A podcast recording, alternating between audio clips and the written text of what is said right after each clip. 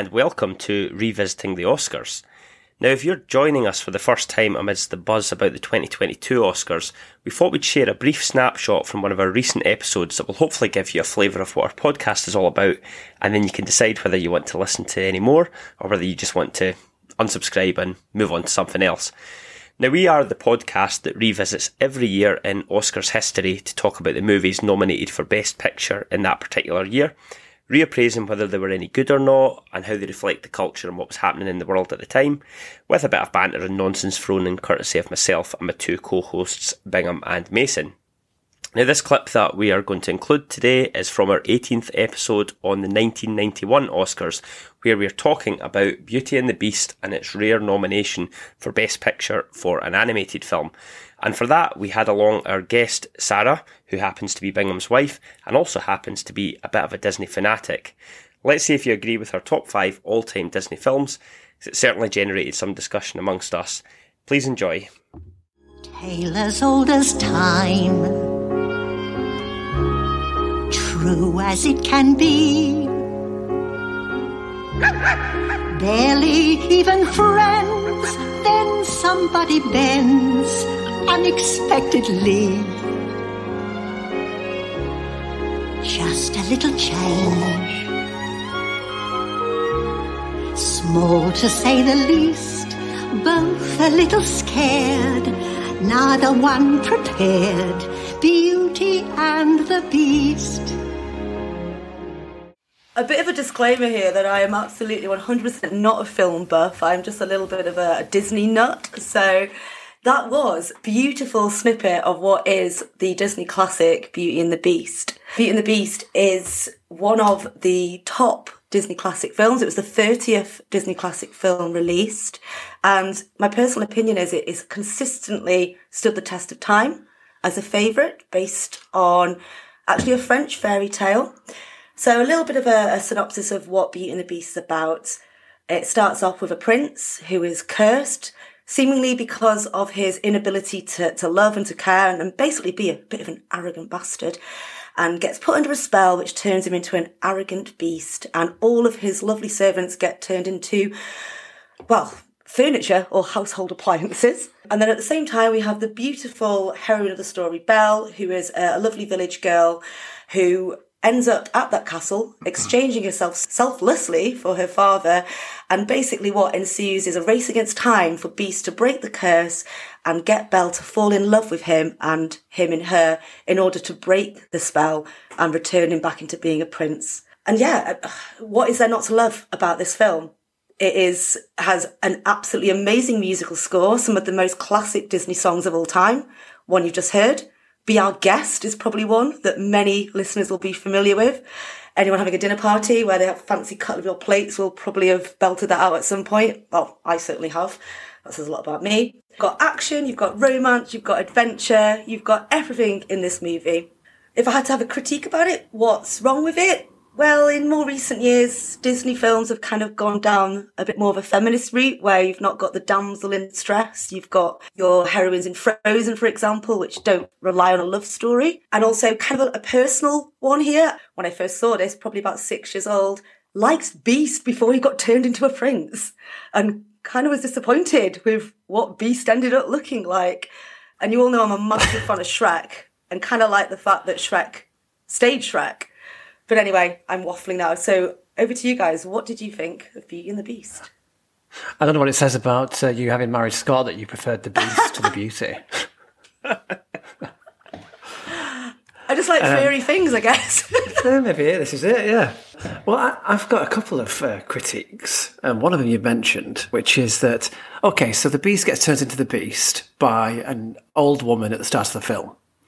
And what we see is that he turns up at the, she turns up at the castle and, I don't know, she wants a bit of shelter and he turns her away. Which, okay. I mean, she does sound like she's trying it on a little bit and turning into, into, into a beast seems like a bit of an overreaction. Especially, by the way, turning all his servants into inanimate objects. They've done nothing wrong. But anyway, we'll, we'll go with it. She then says to him that he's going to remain a beast until he finds true love before he's 21. Then it says you know, years later, we see the beast again.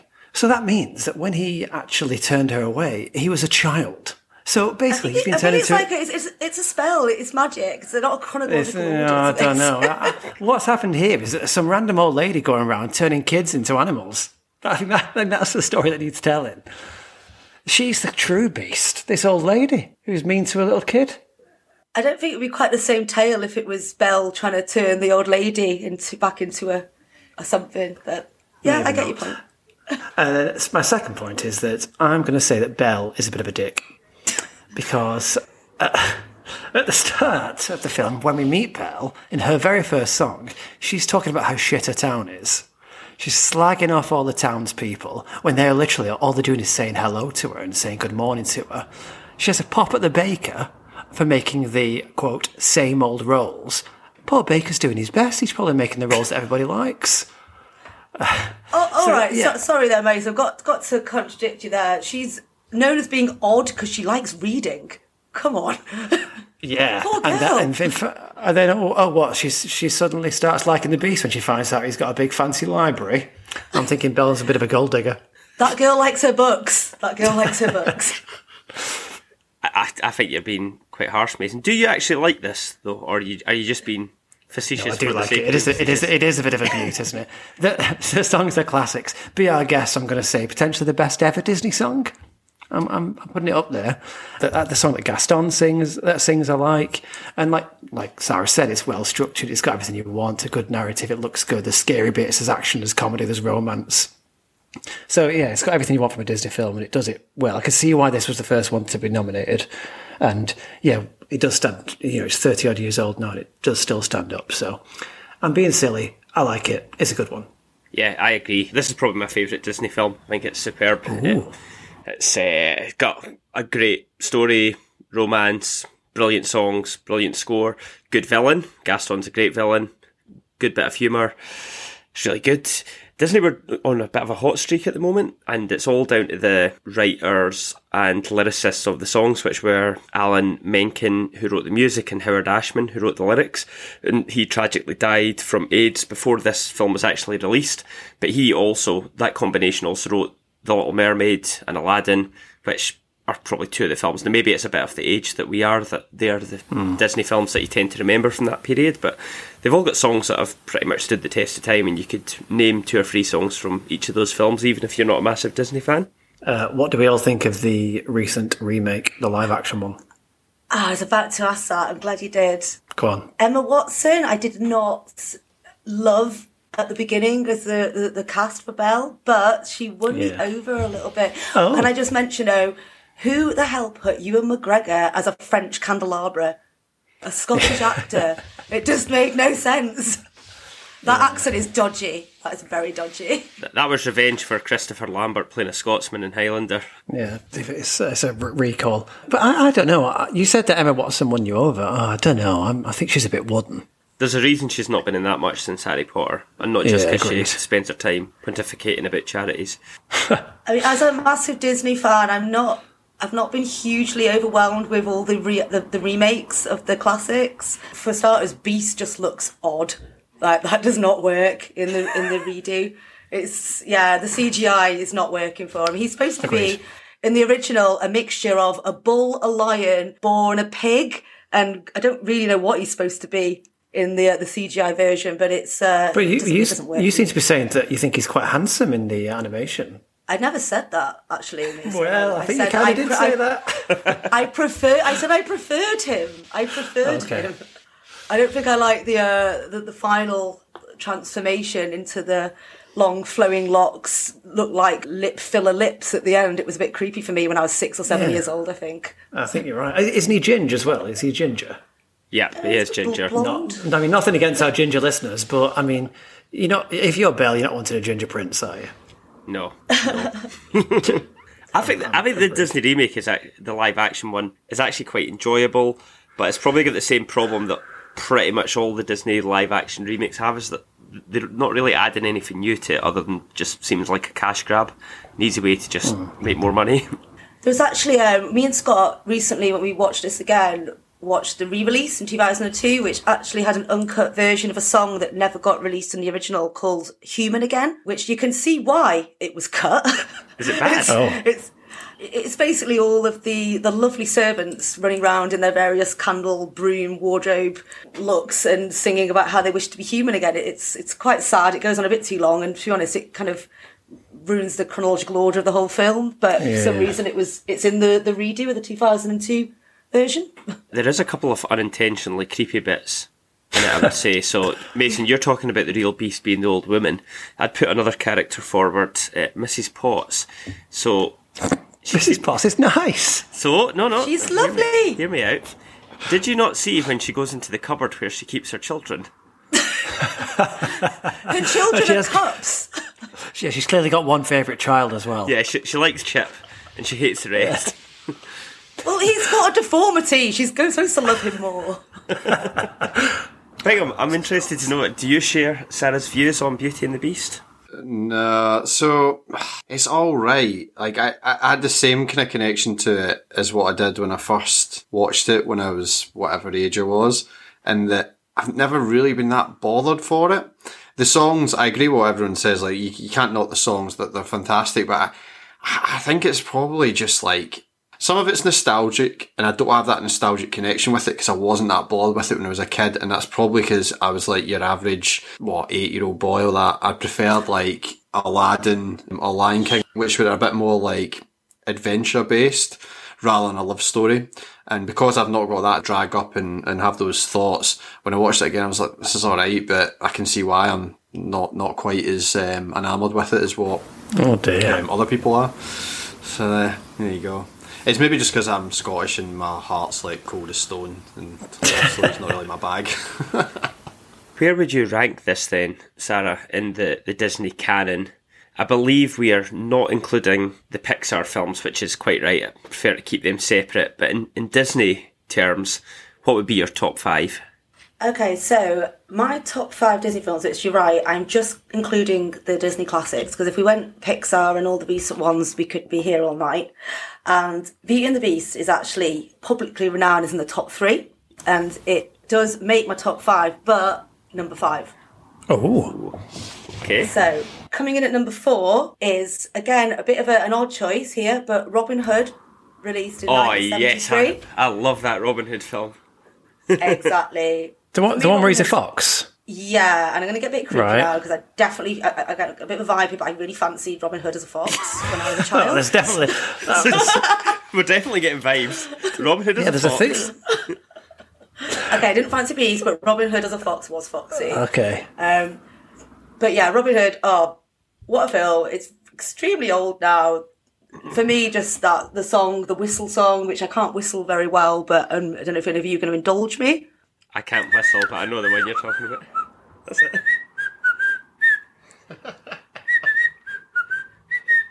That one.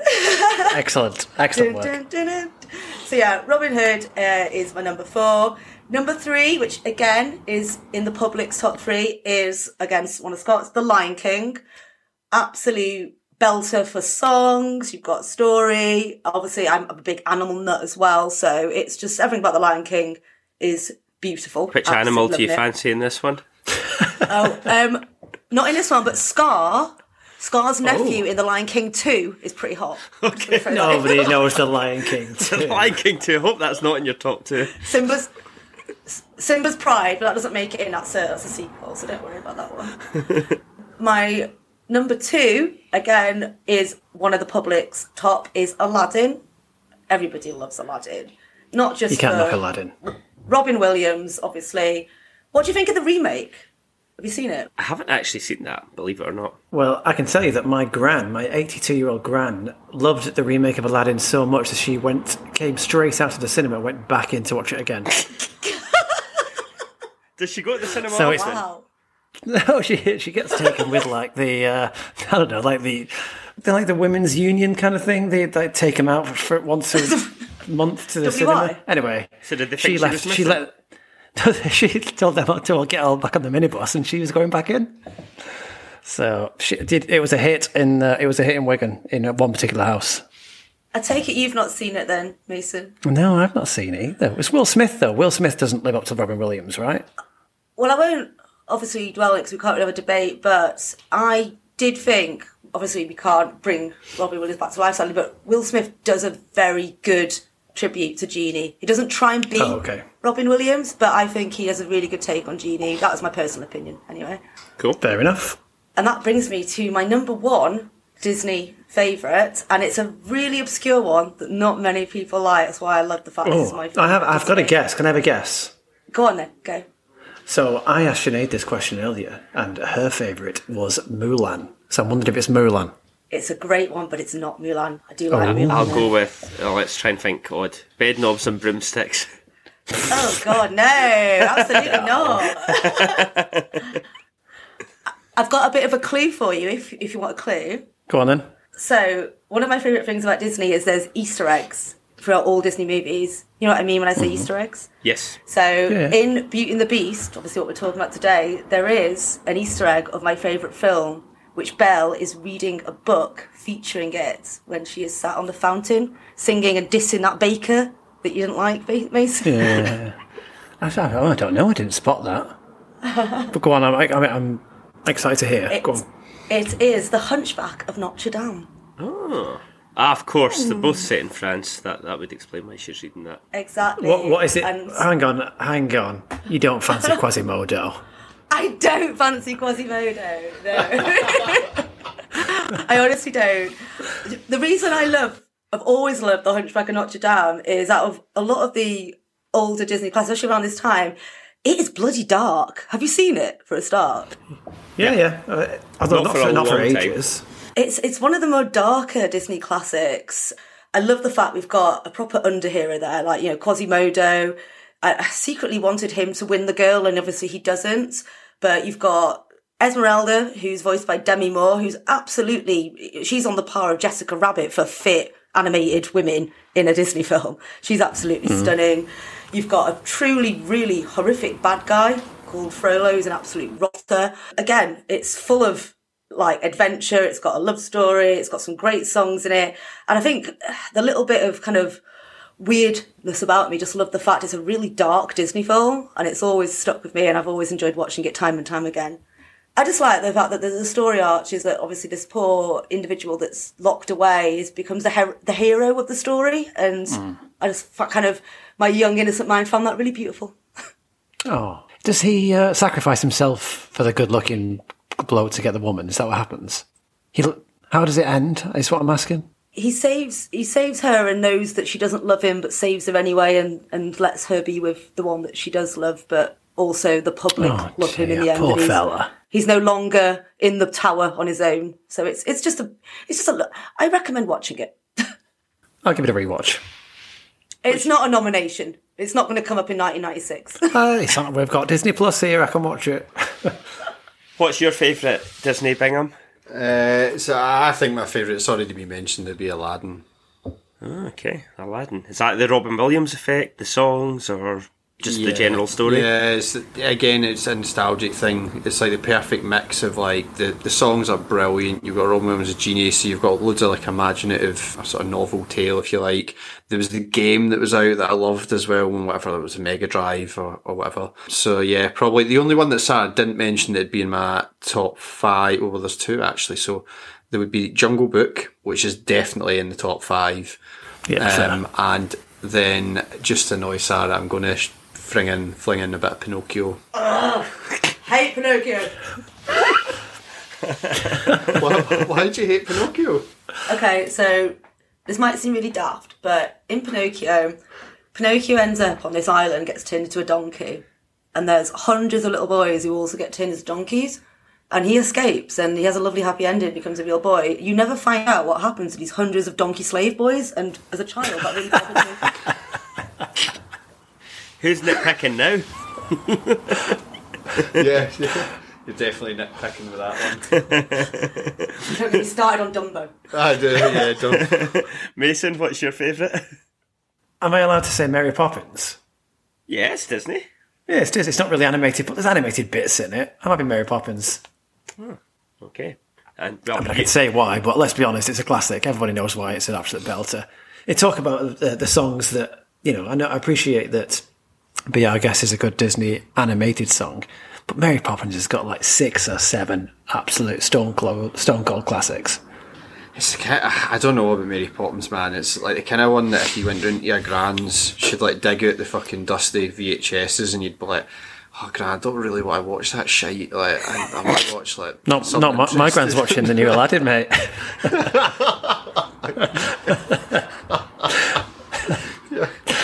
Well, Beauty and the Beast had five Oscar nominations, three of them for Best Original Song. So Be Our Guest, Belle, and Beauty and the Beast. And Beauty and the Beast was the song that did win in the end.